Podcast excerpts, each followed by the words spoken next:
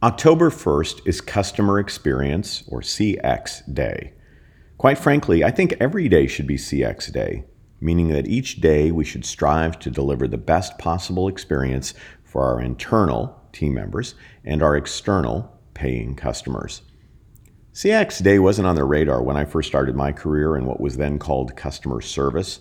In 1998, I transitioned from being a clinical psychologist that provided direct clinical care to a role as a healthcare administrator.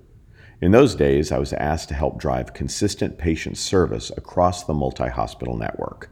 Words like customer experience or patient experience were not used. We didn't talk about engagement, loyalty, or even patient choice.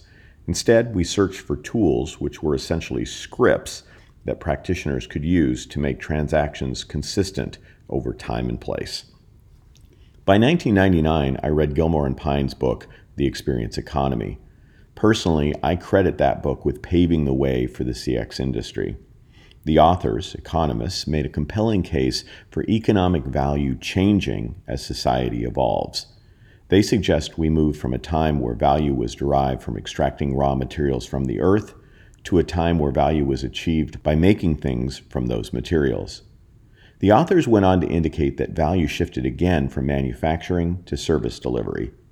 Using Starbucks as an example, Gilmore and Pine made the case for yet another shift from a service economy to an experience economy. They noted that the value of a Starbucks coffee, at the time approximately $1.79, was primarily the byproduct of the theater of the Starbucks coffee house and not the result of the perceived value of raw materials or service delivery. Gilmore and Pine's insights played a transformational role as I took my consulting services outside of healthcare and began working with and writing about companies like the world famous Pike Place Fish Market in Seattle, Washington, a book called When Fish Fly, and the very brand that Gilmore and Pine wrote about in the experience economy, Starbucks. In the first of my two books about Starbucks, titled The Starbucks Experience, I expanded on Gilmore and Pine's observations thanks to the generosity of spirit of Howard Schultz, the genius behind Starbucks. I later wrote about how Howard and his team adapted the Starbucks experience to reestablish brand strength after the global recession in my book, Leading the Starbucks Way. For me, the journey to CX Day requires a look back over 21 years and the nine books I've written about customer experience. My new book, The Airbnb Way, will be released next month. If you'd like a special pre-release offer, you only have a couple of weeks to purchase it. You can do so at 800ceoread.com slash Airbnb. That's 800ceoread.com slash Airbnb.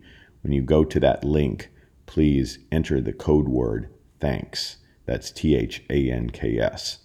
I am grateful that the Customer Experience Professional Association was founded in 2011 as it set standards for this burgeoning industry and created a competency test for CX practitioners. It was a pleasure to take and pass that test and join the ranks of certified customer experience professionals some years ago, and it's now an honor to celebrate the seventh annual CX Day on October 1st. I hope you'll take a moment on the 1st to say thank you to your customers. Moreover, I hope it will be a day of reflection on your efforts to drive an elevated experience for your people your prospects, your vendors, and your customers. CX Day can also be the day you redouble your commitment to leveraging your people, products, processes, and technologies in pursuit of a differentiated customer experience. I'd love to talk to you about how you can make every day CX Day. Simply reach out to me at josephmichelli.com slash contact. That's J-O-S-E-P-H-M-I-C-H E-L-L-I dot com slash contact.